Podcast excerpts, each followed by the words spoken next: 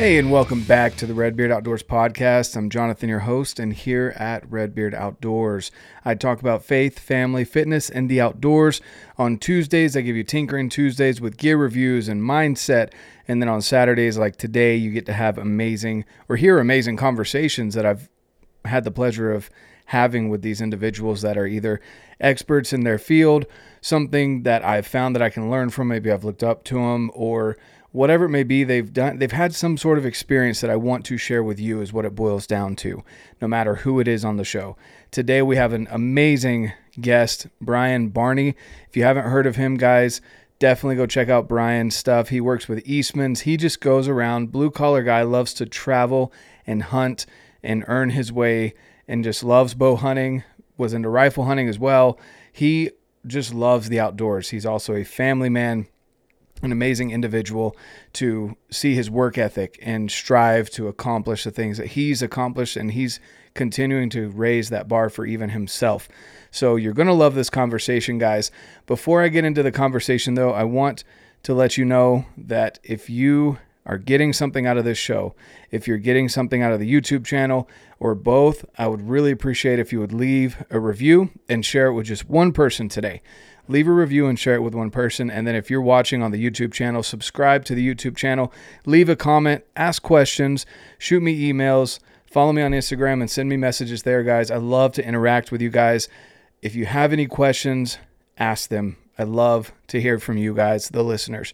And please leave those reviews, guys. It helps way more than you know. It's free, and that's a great way to be able to support the show. Now, let's get into the great conversation I had with Brian Barney.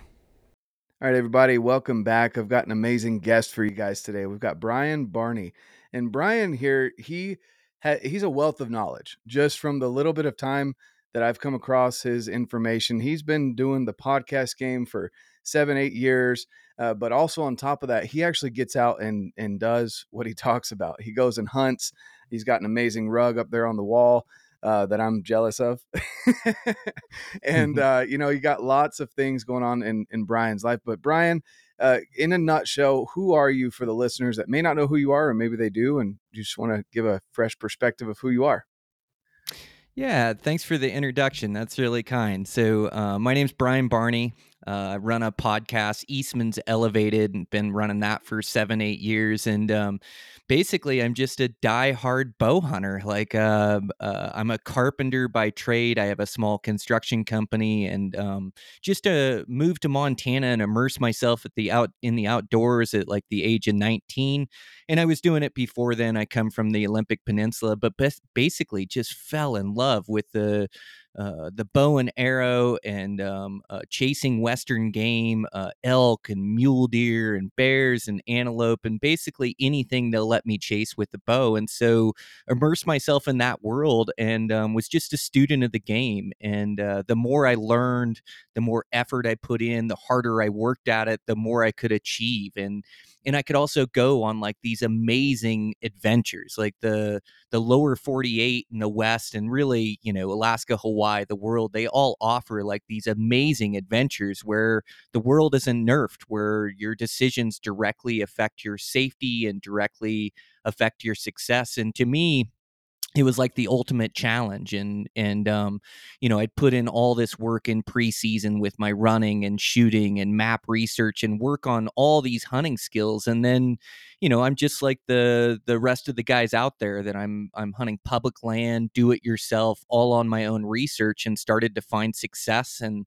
success in other places and started to write about it through eastman's and be published and eventually got on as a staff writer and then had this idea to start the podcast and uh, get into video work and so been capturing my adventures on video as well that you can find on youtube and um, man so i'm just uh, i've crafted and living my absolute best life like going on a bunch of amazing adventures bow hunting and then sharing it with the world so that's kind of the the 30000 foot view of um, brian barney and and uh, what i bring to the table no, that that's amazing, and that's a good overview because honestly, you know, and that's what I noticed. And I was going to ask you, do you do rifle hunting at all? Because it seems like you do a lot of bow hunting, which is amazing in and of itself. The success that you've had with a bow. I mean, anyone that has picked up a bow and has hunted for any amount of seasons can understand how limited the success rate is for any of us archers out there. Any anybody that goes out with a bow,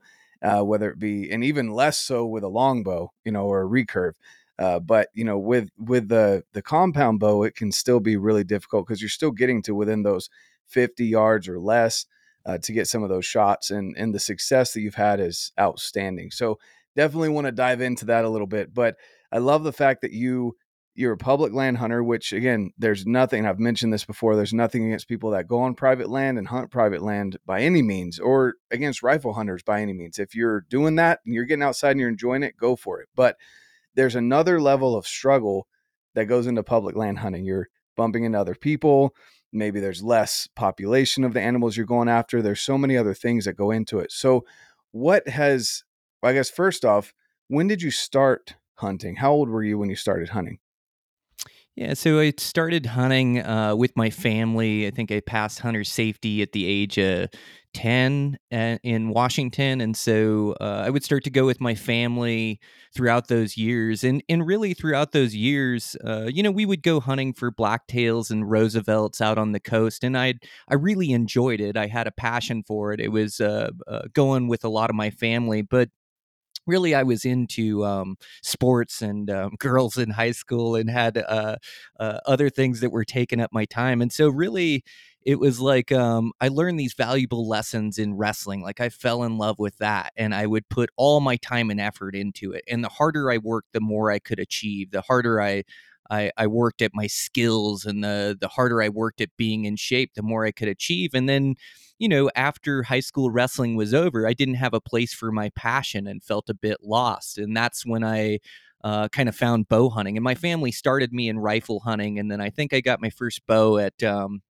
16 years old worked for my dad throughout the summer uh, on a on a construction project and then was able to get my first bow and started bow hunting and had you know limited success and then um, you know, like able to arrow a couple critters. But then, you know, after I got out of high school, it was like needed a place for my passion and I just poured it into bow hunting. And I found that those same lessons that I learned in wrestling and in life, they applied directly to bow hunting. And for me, when I find something I love, uh, I'm all in. And so I was all in on hunting. I moved from Washington to Montana just for uh, some awesome outdoor opportunities. And and I wasn't bow only to start with. I would do any season. I was shed hunting, rifle hunting, uh, uh, bow hunting, you know, bear hunting in the spring, like whatever experience that I could get and that I could gain. But as the years went on, like I had such a love for like the thrill of getting close, like into a stone's throw of an animal. And I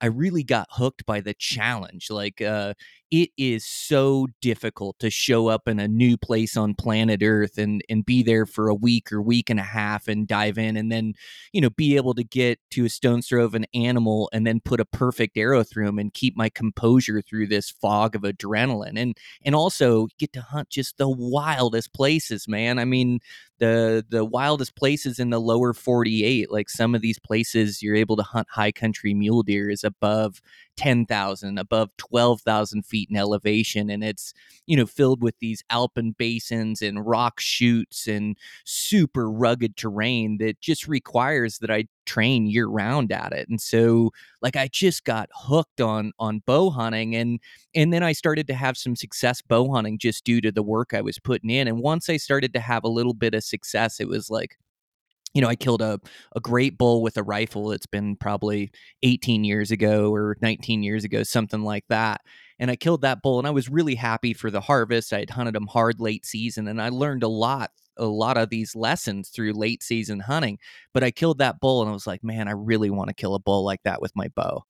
And if I want to kill him like that with my bow, I have to put all my time and effort into it. And so that's when I committed to bow only and I haven't looked back now. It's you know it's been 18 19 years maybe 20 years and um bow only and i think i i just really i i love how difficult it still is to be able to harvest a trophy animal and the dedication and um, uh, the dedication to the craft and then also the commitment to being in top physical shape and being able to command my bow. And so i've just gone down each of these rabbit holes to to improve my skill sets to where like I can show up in a unit or at a trailhead and be undeniable. And it's it's not like I'm hundred percent on these hunts, but I run a pretty high percentage on on trophy animals, and I think that's what I'm still in love with to this day. That's amazing. That, that's a that's a cool transition, cool story for those of you that don't know. And I've never really mm. hunted in Washington. The fact that you started there and kept with it it says a lot because from what I understand about Washington, it, it is not an easy state to hunt. Uh, blacktail are elusive. The elk aren't as loud and vocal. They're a lot more quiet. It's very thick and dense, um, especially if you're hunting the Roosevelt. So, you know that the fact that you stuck with it, it says a lot. Um, on top of the fact that you didn't just, you know, you weren't just provided a bow, you weren't just given it, you actually went out and earned it uh, worked for your dad for a while. That says a lot as well about about the character, you know, and and the drive that you had as a as a young person. And now, you know, you you've moved up to where, you know, and and I want to delineate where because some people may hear trophy and misunderstand what I understand. And correct me if I'm wrong here. When you say trophy animal, you see the maturity of the animal as the trophy, not just going out and and looking for antlers because some people take that. I've had a lot of people reach out to me and talk about how there's this idea of trophy hunting. And what is a trophy to you i guess? So i don't put words in your mouth. What does it mean for you to be a, a, a true trophy i guess trophy hunter? Yeah i mean um for me like it's all about the experience and the adventure and going on these trips. And and um uh, the meat is the the most uh, nutrient dense organic protein on the planet. Like the the wild meat that we get off these animals is absolutely amazing. And so uh, I have two daughters. I have a wife. All we eat is wild game. We don't buy any game in the freezer. We work hard on our recipes. The the animals that I harvest with my bow sustain us for the next year and sustain my passion. I'm really fueling my body with the the best protein on the planet, and so I cherish every ounce of that meat.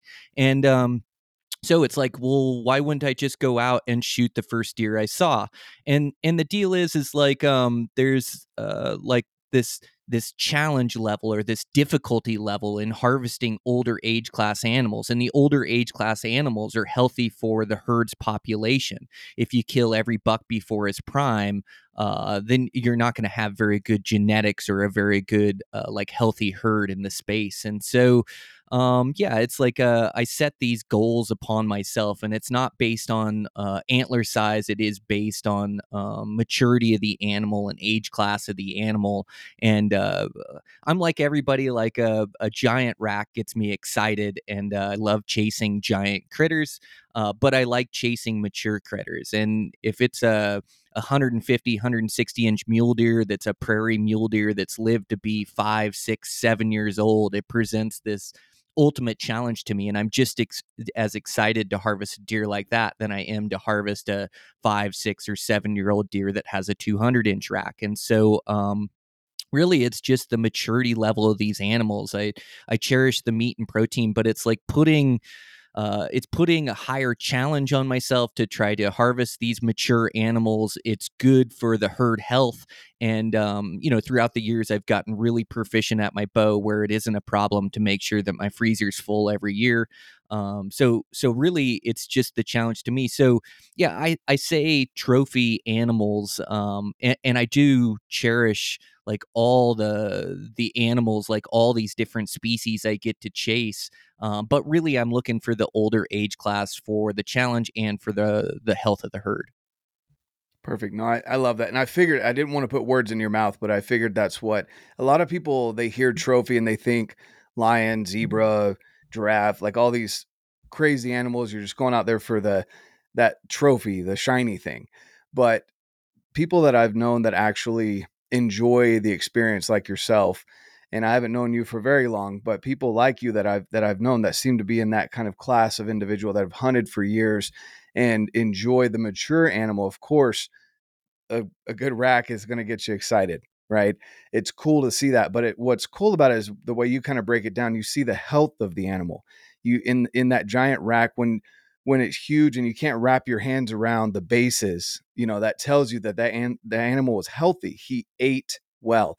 He was providing you know good areas for his herd, uh, and he he lived a good life and he was mature. So you know things like that. I just like to delineate that for people because some people misunderstand when people say trophy.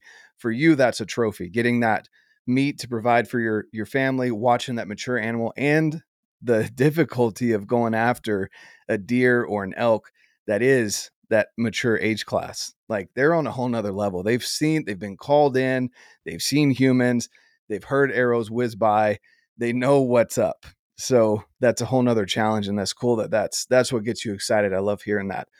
So let's kind of pivot a little bit here and talk about you brought up your your wife and daughters how is it that you find that there's never really a true balance i guess I, a lot of people look for that balance and there's during hunting season you're a lot more focused on hunting and a little bit less on the family but how do you maintain that uh, quote unquote balance in your life being a good family man husband father and a good hunter Mm-hmm.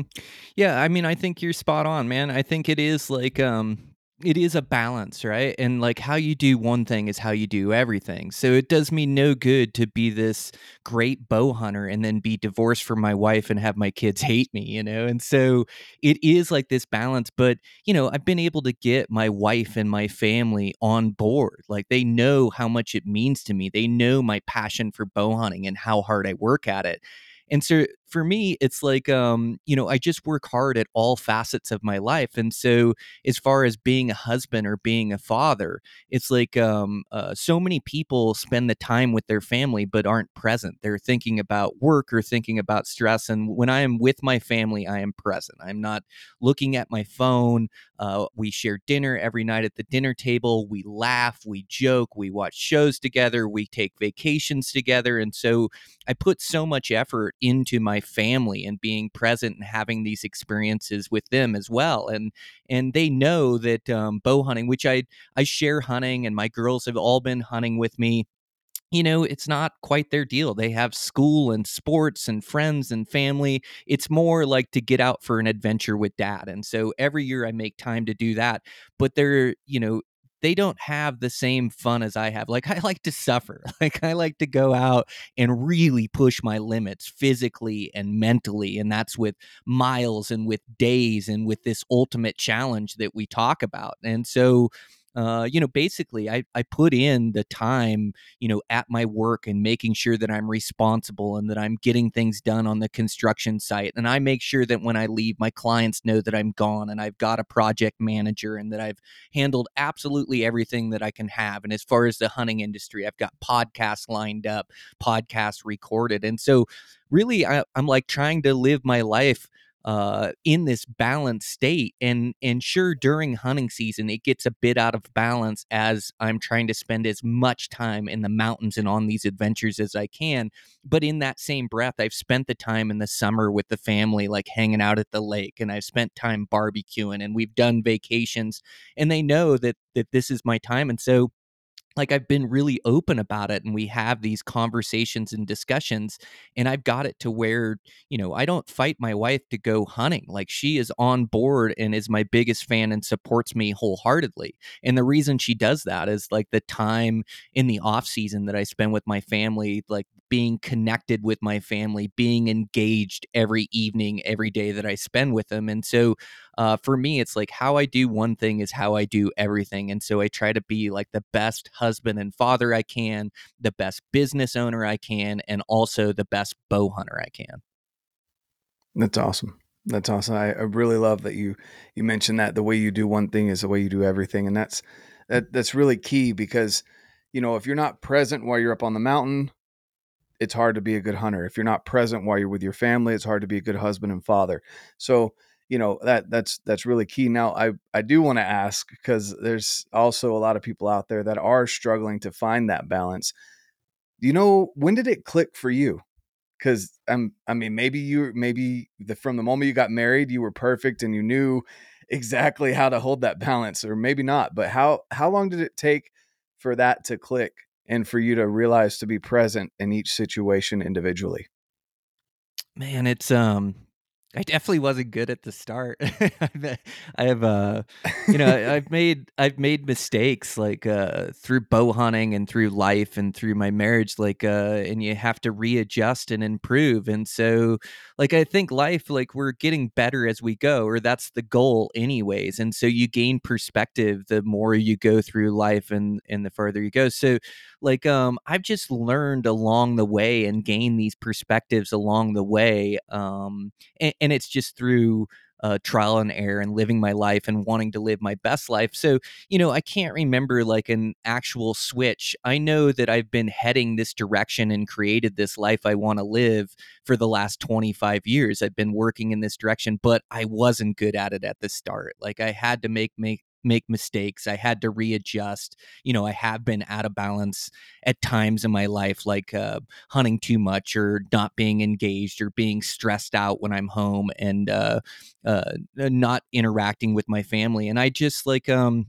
you know these times in the mountains and these bow hunts like really it shaped me and so it gives me time to reflect when i'm in the mountains by myself for 10 days i can't hide from myself like i get to see who i mm-hmm. truly am and i get to evaluate my life and my interactions with my family my interactions at work and try to like adjust those when i get back and and so you know i think this this bow hunting has really turned me into the person I am because it's given me something to work for, something I love with like every fiber of my being, something that I want to be doing as much as possible. And so, you know, through that love of it, you know, it's like made me work hard at work to be able to create financial stability and have myself out of debt so I can spend more time in the woods. Like um to to be up in the woods like um to be able to share my stories to come home and have my family's support and family's love and like that's what i think about like on these hunts that get really challenging and adverse weather and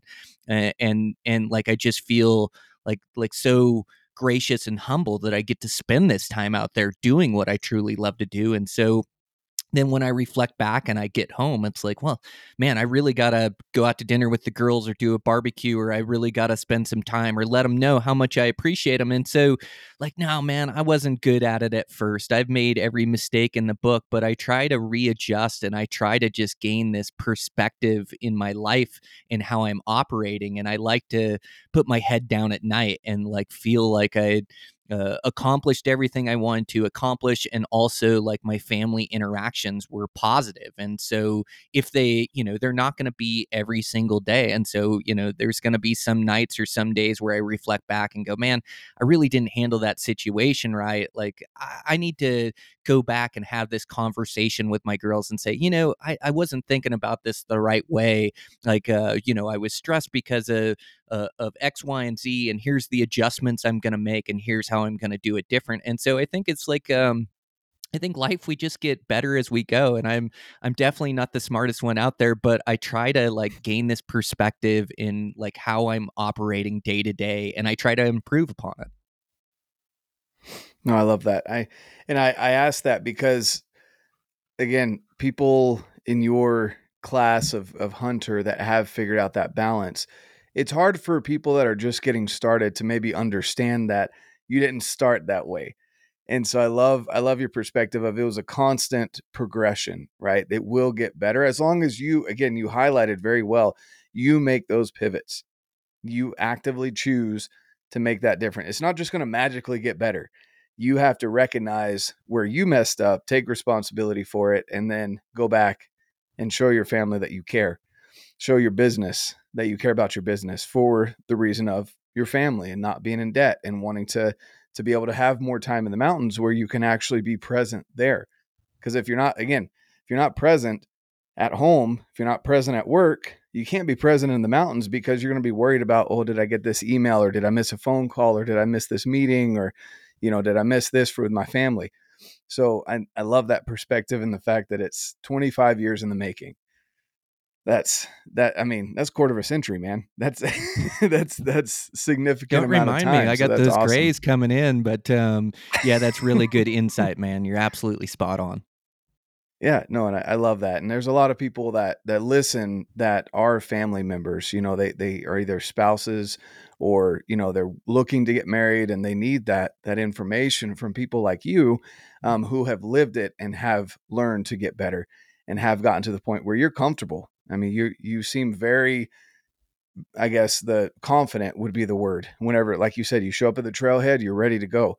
You show up for your family for dinner, you're enjoying your family time. You show up for business, it's business, right? And and so that that's awesome that you've got that um, that ability to be present in all of those situations. So that's really cool.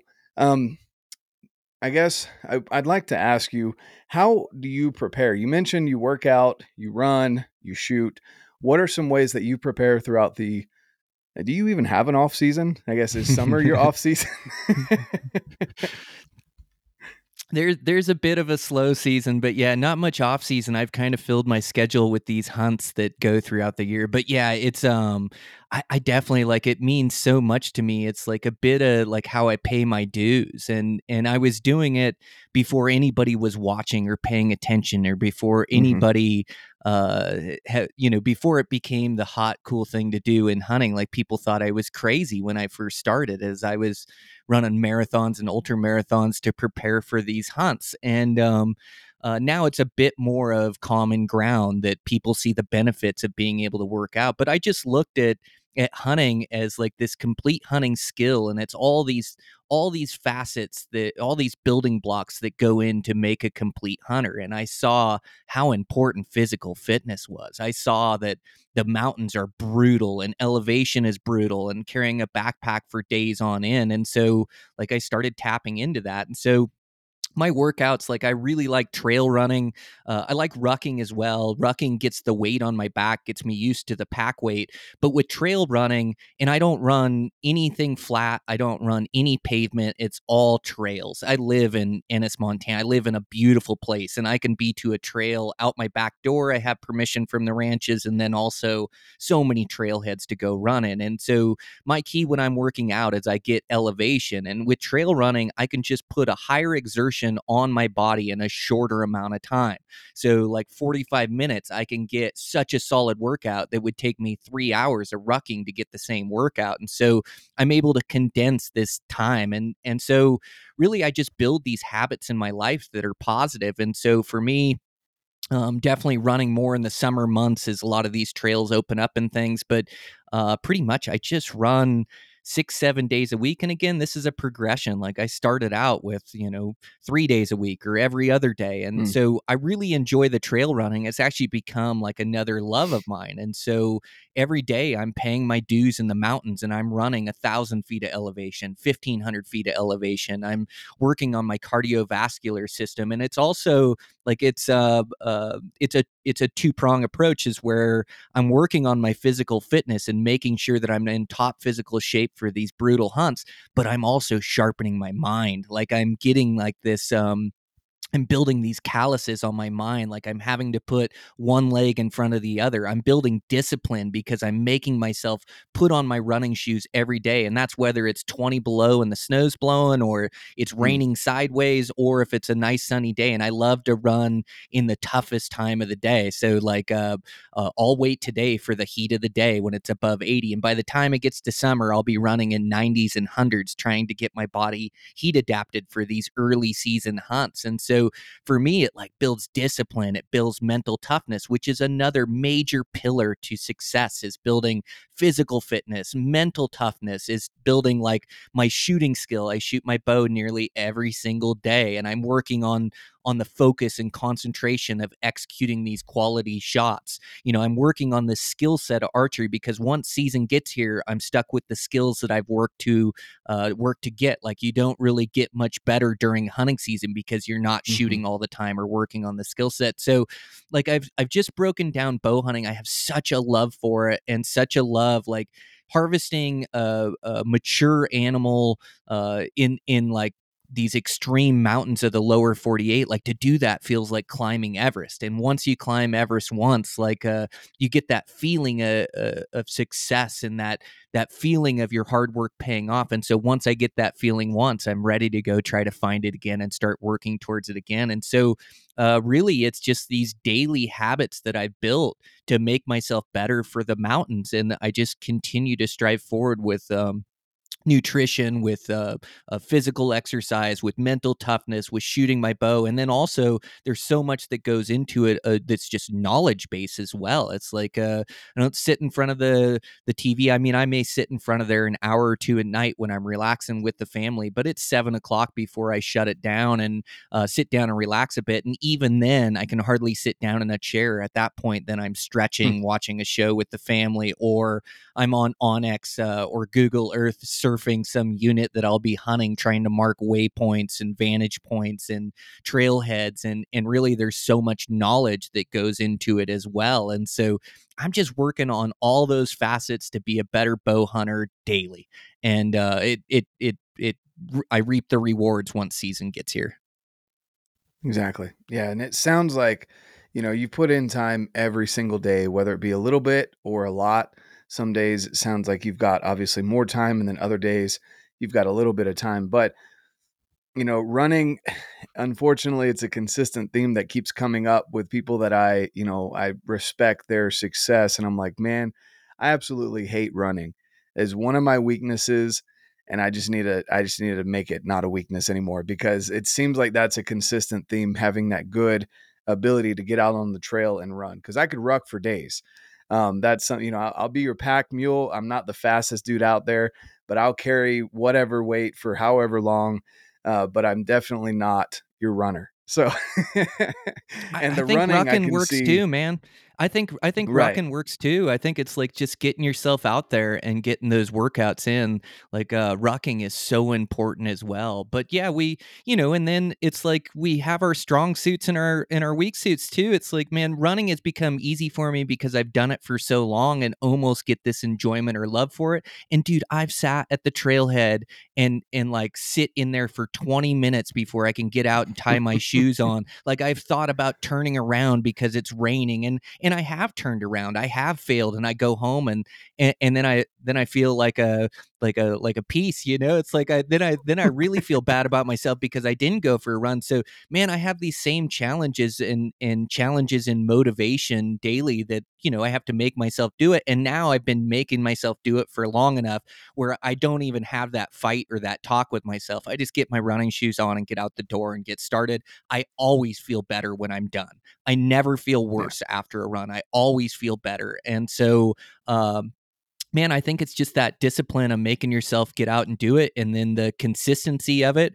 Um, but yeah, like um, uh, even though you hate to run, like uh, I like I weightlifting is tough for me. Like guys uh, can get into the gym and can lift weights, and it's no problem. Like that's what I struggle with. Is like a run is easy for me. It's like habit, and so I can get out on the run uh, no problem. But then you know I really have to put effort into total body fitness and upper body fitness so I can carry that pack, so my back doesn't go out. Like I'm not the biggest guy in the world either. And so like when I have to pack an elk out, uh, 400 pounds of meat or whatever the case is, like I got to make sure that I'm ready for it. And so for me, my discipline comes with like my body weight exercises, my upper body workouts. I've been doing like uh, mountain tough fitness lately. Like those guys are great in there.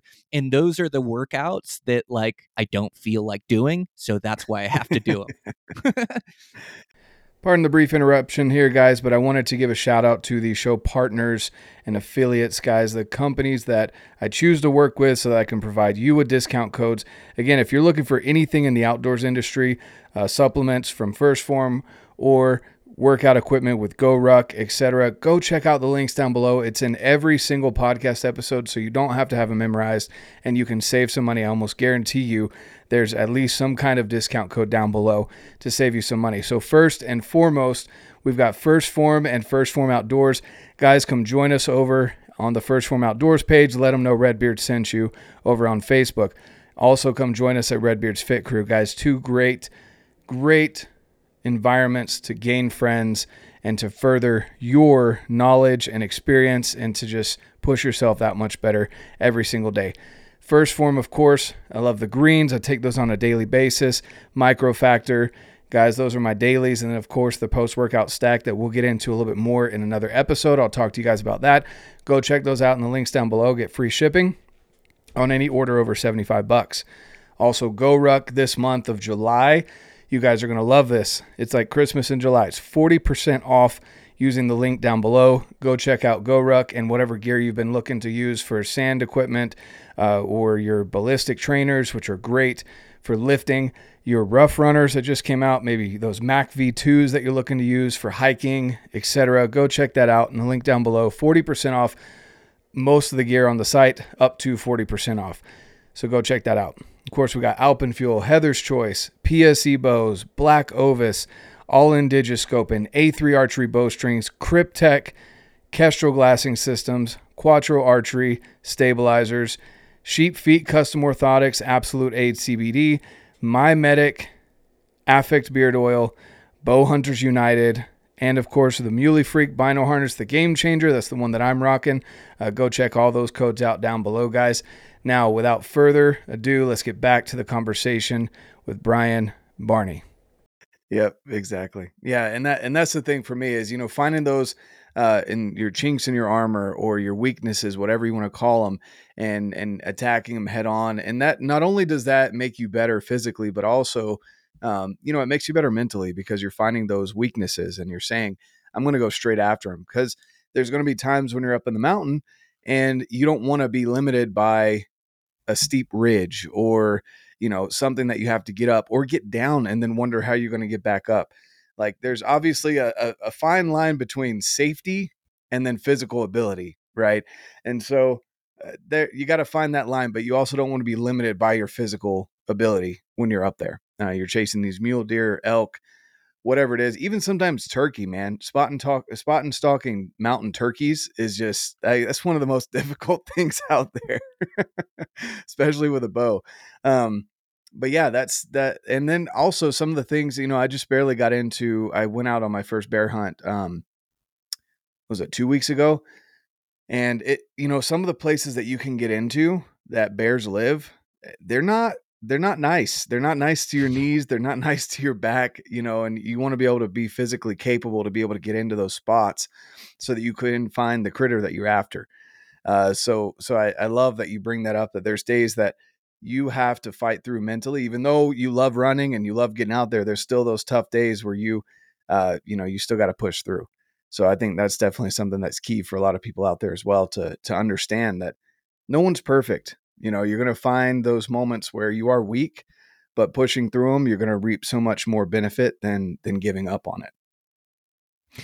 Yeah, man. Um, spot on. It's like uh, uh, you know, you get one chance at life and we hear that right and it goes in one ear and out the other but if you really think about it like we get one chance at this deal and so uh, like you you, you really want to try to get the the most out of it you know and you want to build you you can be anybody like you want to be the man you want to be and so like you can decide who you want to be in life. You can decide what you want to get in life and you can start working towards it and it's available like there's opportunity for all of us out there. You just uh like you have to get out and outwork the competition. You you have to build these character traits that you admire in different human beings and whether that's um, a dedication or or whether that's uh, uh, you know doing what you're saying you're going to do or doing like all these traits these character traits that we admire you can be that person. You just have to decide and it starts today and you start making decisions that are around this this bigger overall goal of the person you want to be and you start working towards it and eventually before you know it you become that man. Exactly. Exactly. So you know with that being said how what came about that got you started on the podcast with Eastman's Elevated? Uh, why why podcast? Why not jumping on the YouTube train? Which you've got some great videos out now, uh, but why did you start with podcasting? And uh, and what what's the significance behind Eastman's Elevated? Yeah, so um, man, it's just like uh, I I overthink everything. I overanalyze everything. And in hunting, you know, a lot of the reason I've had success is I think outside the box. Like I'm always thinking of the next place to go or how to uh, get the correct vantage point that shows off country or uh, uh, how to find these new areas. Like I learned a long time ago, like I'm not trying to follow anybody else or see where somebody's picture is and go to where they're going. Like I want to put in the research and find the mountain ranges that um, lend itself to my style of hunting, and I want to find these places like a lot of the enjoyment like i think um it's human nature like we're adventurers by nature and so to go to these new places and to be able to dial in these places figure them out and be able to be successful is like everything to me and so I just had all this information that I wanted to share and all these discussions that I wanted to have. And and I was writing at the time, but writing is like we have a magazine that comes out once a month and I get one article in dang near every magazine, you know, that I'll that I'll write or go in depth on one of these subject matters. But a podcast it, it lent itself to me being able to dive deep down the rabbit hole of these different subjects and these different um uh these different different skill sets the the the different facets that that make you a quality bow hunter and so um really I I started it um, to to be able to to share some of my insight on these places, to be able to have these conversations, and I've also like it's it's helped me improve. It's helped me improve with my conversational skills, which has helped in business, which has helped in the hunting side of things, like the uh, the hunting industry, to be able to walk into a room and have confidence and talk to anybody about anything. Like the the one thing that I have my PhD in is bow hunting, and so it's like the one thing I can discuss with anybody out there and don't get too intimidated. Um, so like it, it's been really good for me as far as human growth. I just started it. I just had so much information so many things i wanted to talk about and i had such a common thread with the blue collar bow hunter out there. Like here i am a carpenter i'm a business owner like i'm I'm I'm hunting these same lands that everybody else can have, the same experience everybody else can go do. I, am out there with them, and I'm I'm out there, and my success comes not from being lucky. My success comes from hard work and dedication to my craft, and so like um, I'm able to explain that to guys and really reach guys with this common thread. As I'm doing the same thing that they're out doing and able to articulate it and explain it to them, and so I think that was the basis be behind starting the podcast. And also, it's like always been a dream to be able to do what I love to do. And I, you know, I love Barney construction and being able to make a living at construction, but really my love is for bow hunting. And so the more uh, revenue that I can make for it, the more time I can spend doing it, the more effort I can put into it. And I just love it with every fiber of my being. And so, like, it was a way for me to start something that was my own, to have my own voice, to be able to get my word out there and to eventually start to attract the attention from some of these. Um, outdoor companies that then would stand behind me and the podcast and the message that I'm putting out and also give me financial backing to be able to go on more of these adventures like you know i it's not in the cards for me to go hunt a $30000 brown bear or a $20000 Dall sheep but there's all these adventures you can do for under a thousand or under $2000 and so you know now through being able to make a little money in the outdoor industry like i just got back from australia you know i've been to new zealand wow. i go to hawaii every year and hunt with buddies i've been to alaska multiple times and then every western state in the united United States, I've hunted about every animal they'll let you hunt out there. And so, you know, through being able to make a little bit in the podcast industry or the outdoor industry, it's uh, I pour it right back in, and and uh, it's been able to fuel future adventures and then future hunts, and then you know, the more financially secure I can get as I'm good with my bills and paying down my debt and like everything that I have, I own, and so uh, like I don't have much outgo. I don't have to make a lot of money, so I'm not a slave to the 40 hours a week, 50 hours a week job just to be able to pay my bills and support my family. And so, you know, that's kind of been the goal the whole way along. But yeah it's just grown into this beautiful thing man where i built like this this audience that just supports the different ventures and different things i do that that follow me on social media or follow and download the podcast each and every week and so then i also have this responsibility to, to these guys as it's become almost like a mentoring role uh, a mentoring role you know in life in perspective in family and then in bow hunting and and um so that that's really been the journey uh, eastman's elevated like I don't know, man. It's just like a bit of a buzzword. I don't. I Eastman's. Um, I've always been part of Eastman's. Like that company has been so good to me and has given me all my opportunities in the hunting industry, and that's from writing to filming to podcasting. And I can pitch an idea to to them, and they support it. You know, like they they have such confidence in what I do, and then back me a hundred percent. And so, uh, like I definitely wanted to incorporate Eastman's in the name, and then um, like everything I do, like it's just uh, uh, elevated. So our mission statement is, um, uh, uh, you know, to help uh, Western hunters become better and have more success, and that's exactly what the podcast did. And the information I was able to share, uh, that's kind of the elevated part of it. And that's outstanding. That's awesome. And uh, I love hearing that, you know, genuinely you just want to help people get better. You want to provide information, but also to be able to pro- provide that information, you obviously need to have that experience. So you're also out there, you know, getting after it and, and doing, doing, putting back in, right? You're not just taking, hiding away these adventures, but you're, you're going and you're providing that information to other people so they can get better as well. So that, that's amazing. Uh, you know, I, I do want to ask, what's this? So the bear behind you, uh, obviously people mount things for a reason. There's a story behind that bear, I'm sure. Um, is that a brown bear? Is that a black bear that's color phased? What's going on with that bear? Yeah, yeah, this is a big color phase bear. Um, yeah, it's a, a blonde color phase. It's a giant boar. He's as wide in the chest as he is the back end.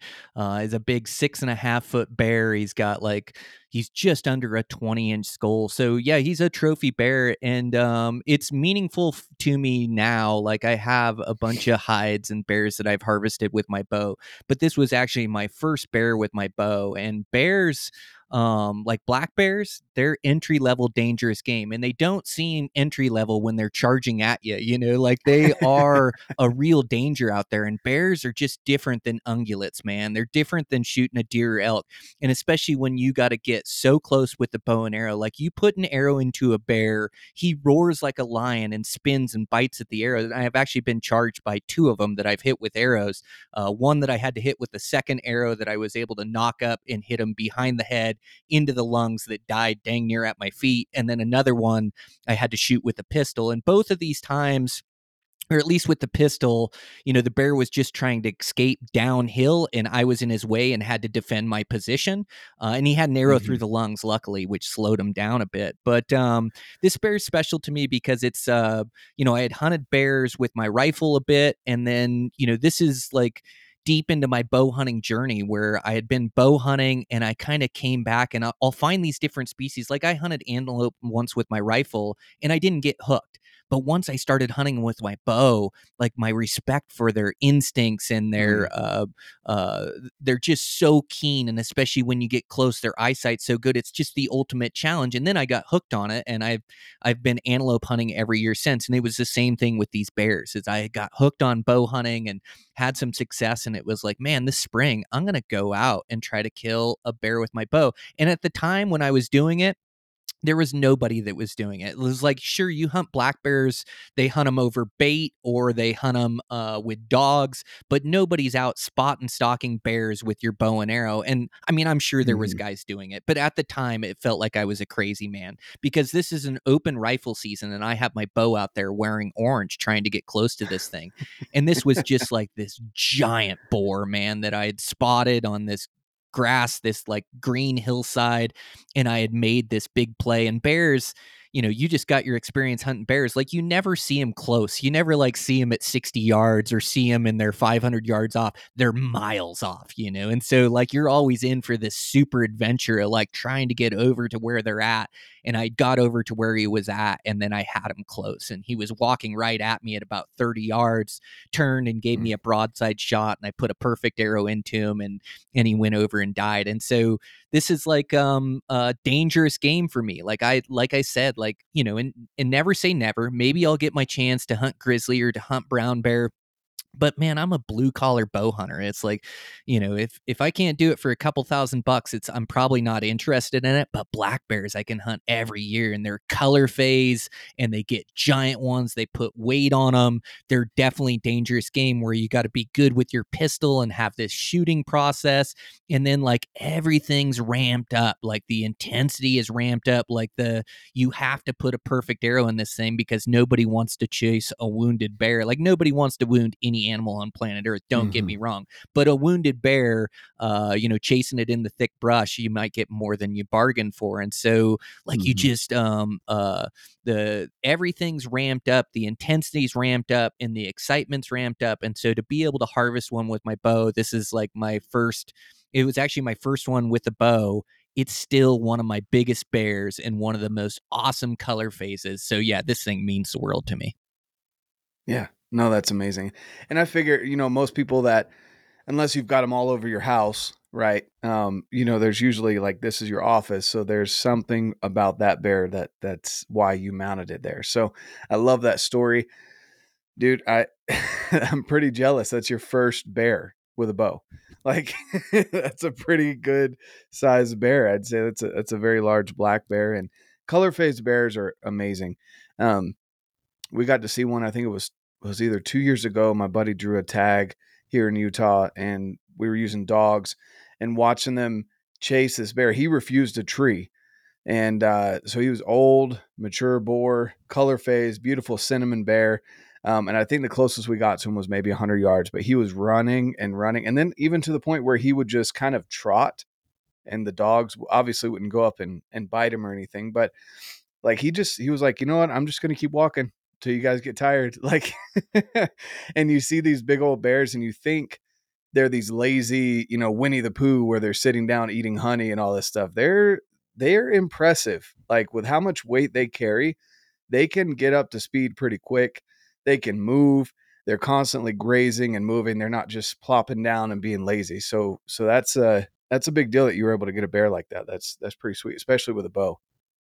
Yeah, they say they can run at uh, 35 miles an hour. So uh, you can imagine a hmm. linebacker mm. that that weighs you know 240 pounds that can hit you that can run 20 miles an hour. Well, now you got a bear that weighs 300 pounds and he can run 35 miles an hour and he's leading with teeth and claws. Like you do not want to get hit by one of those things. Mm-mm. So they're gnarly, no. man, and they they do like they get that lazy rap because they do have a bit of a lazy behavior as they are the king of the mountain as they kind of graze around and feeding grass and they can kind of lull you into that. But the moment they want to kill something the moment they want to go on the attack the moment you know like being crafty and running from those dogs like uh, those things are absolute athletes and they'll put all their muscles into use to be able to get to you or to be able to get away from you. And so, man, they're a super cool animal and they're they're really challenging. Like a lot of these bear seasons, I get to hunt them for two months.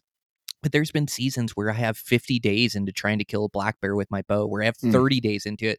I think I'm like nine or 10 days deep into this bear season already. It's been a late bear season here, but last Sunday, uh, I was able to arrow like a great, well, I wasn't able to arrow. My buddy Dan, my best buddy, hunting buddy, was able to arrow uh, a chocolate phase, just giant boar. Mm. And I was right on his hip pocket. It was like he was with me a couple years ago. I killed a giant chocolate and he was with me. And so I owed him one, you know, and so we spotted this bear, and I told him from the very beginning, like, I'll go on the stock with you, I'll range find for you, and we're gonna go try to kill this bear. But man, this is your bear. You're gonna kill him. This is your chance, you know. And he was a great big boar. Of course, he was miles away. We had to run two thousand feet down this scree slope. My legs were blown up for like hmm. three days after that, but we had to go in. we actually had to get on this bear in the meadow above him. We had seen a sow and two cubs grizzly up above him. And we'd actually, it's the second time we've seen that sow up on that meadow.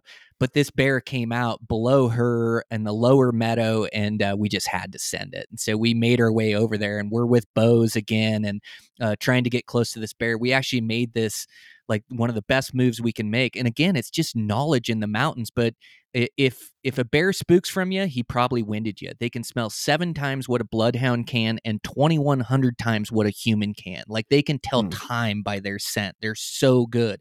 And so this is like hunting these different species in these different habitats. They improve your skill sets in different ways that then you can apply in different places. Like how many people have been spooked by the wind? Well, go black, go mm. hunt black bears with your bow and arrow in the mountains. It'll make you better at the winds. So on this bear, man, we held up 500 yards from this bear with like these swirling winds and we didn't move forward. It had taken us 50 minutes to get there and we sat there for 15 minutes not going after this bear because the winds were switchy. And then all of a sudden that sun dove behind that hillside. It started to shade that hillside which then that the air around the mountain starts to cool and starts to drop and we got these downhill thermals and it's like man now it's time and so we rolled up on this meadow. I was in my buddy Dan's hip pocket, like we were right next to him. And we started rolling up and we're looking for him, looking for him in the edge of the timber, can't find him. And we just stopped past this aspen slope and we had just looked for him. And my buddy Dan took three or four steps and I spotted that bear off to our right. And I had to just grab his pack and hold him. And like there was no words needed. He knew exactly what was going on. And we both ducked down and and uh, we had about five minutes of playing around trying to get the right angle on that bear. And then he finally put a perfect arrow into it and ran down over the hmm. hillside. Mm. And then we just had this amazing adventure, like, you know, getting some photos, processing the bear. And then um, I think we got out at about two in the morning of packing that bear out. But just this awesome experience where, again, it's like, um, you know, to live this full life, it isn't just about me arrowing critters. Like, it's also, I want to bring all my friends along with me, and my friends are there for me no matter what. And friendships, it's, it's second only behind family. Like, man, my friends mean the world to me, and I'm always trying to enrich their lives as much as I can. So, to be able to help my buddy Dan arrow this giant chocolate bear and get him down, and we actually did a podcast like right after it. The next morning on three hours of sleep, I got him on a recording and we recorded the the whole hunt is on Eastman's Elevated. You can hear about it. But yeah, to be able to help my buddy Dan arrow a great bear, man, that's a winning season for me. And um, I'm still out. I still got 15 days. In fact, I think Dan will come back down here this weekend and we'll keep after him. And if I see the right bear, I'll arrow him. But um, you know, I've killed enough of them now to where I don't need a small or a medium. It's like uh, if he's a giant one, I'm gonna send it and try to kill him. But mm-hmm. um, other than that, like uh, I've already had a successful season season, man. So yeah, it's um it's really fun to be able to take part in like these spring hunts like uh, black bears. And there's a lot of opportunity for everybody out there. You can come to Idaho, you can come to Montana, you can buy tags over the counter, you can disappear in the woods, and you can go have this same experience. And um, it's just about learning and progressing your skill sets to give yourself a good chance at success. But yeah, man, bear hunting's awesome.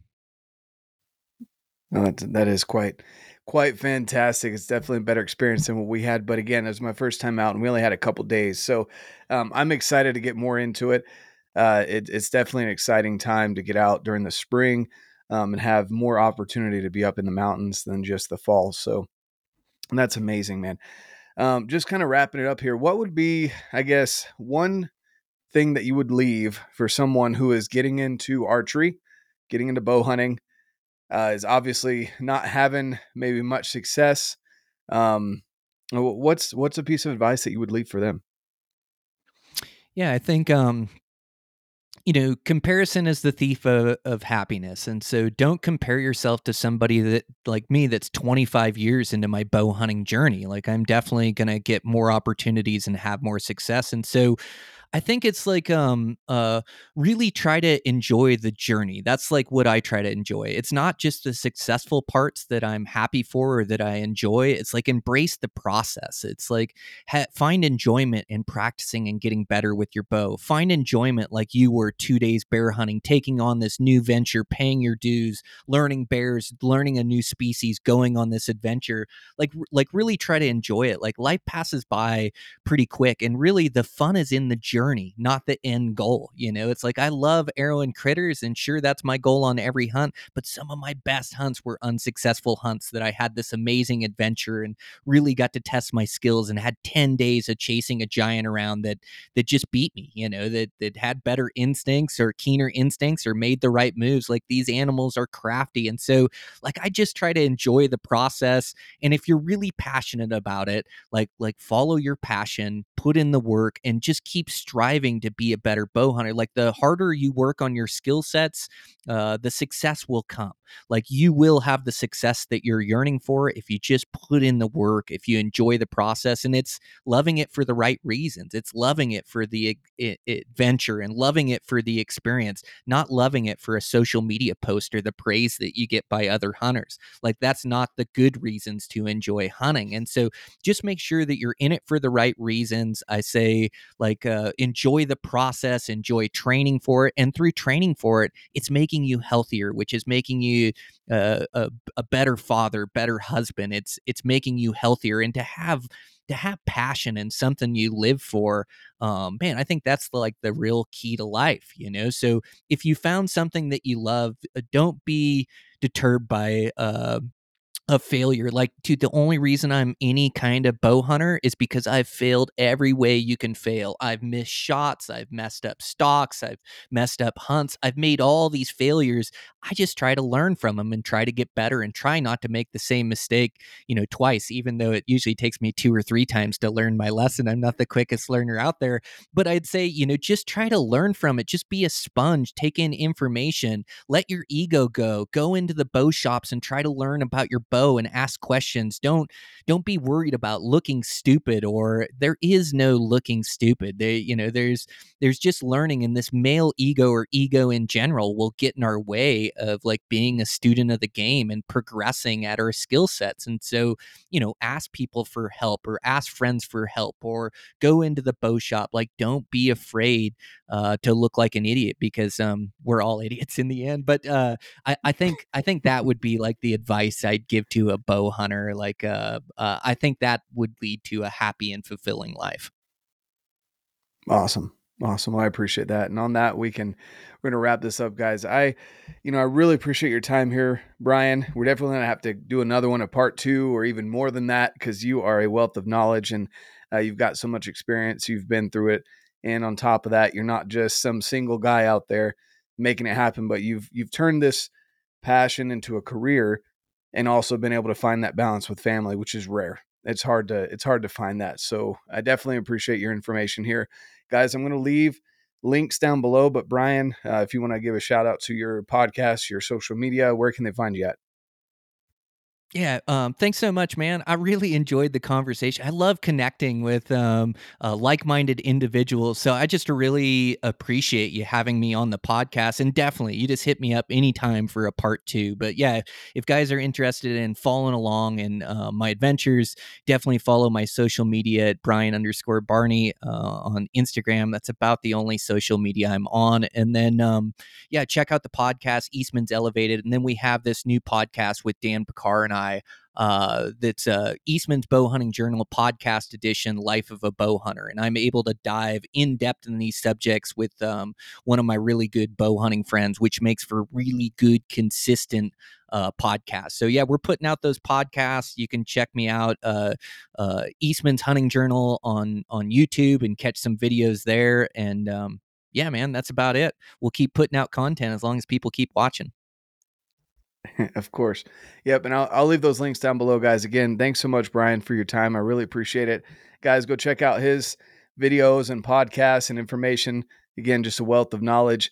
And uh, hope you guys are able to, of course, get out, live your life, and love it. All right, guys, that was outstanding. I hope you picked up some golden nuggets there with that conversation because really, Brian is just a man that is trying to get better every single day, loves his family, has found a way to fine tune the balance based on the seasons so that his family knows that when he's with them, he's 100% with them. When he's on the mountain, he's 100% on the mountain. This man is focused and driven. Definitely go check out Brian's stuff. I'll leave the links down below so you can find Brian. Guys, if you got something out of the show, share it. Tag me in the share that you put on your story. Uh, definitely leave a review. Costs you nothing. And go subscribe to the YouTube channel, guys. We're continuing to grow. I really appreciate your support. Thank you so much. Look forward to continuing to grow with you and seeing you over at Redbeard's Fit Crew and 1st Phorm Outdoors Facebook pages, guys. Love to have you over there. Hope you have an amazing rest of your weekend. And now that we're coming up on 4th of July, of course, happy 4th of July, Independence Day. Go celebrate it with your friends and family. Make those memories happen. And of course, God bless America. Have an amazing rest of your weekend. And of course, get out, live your life, and love it.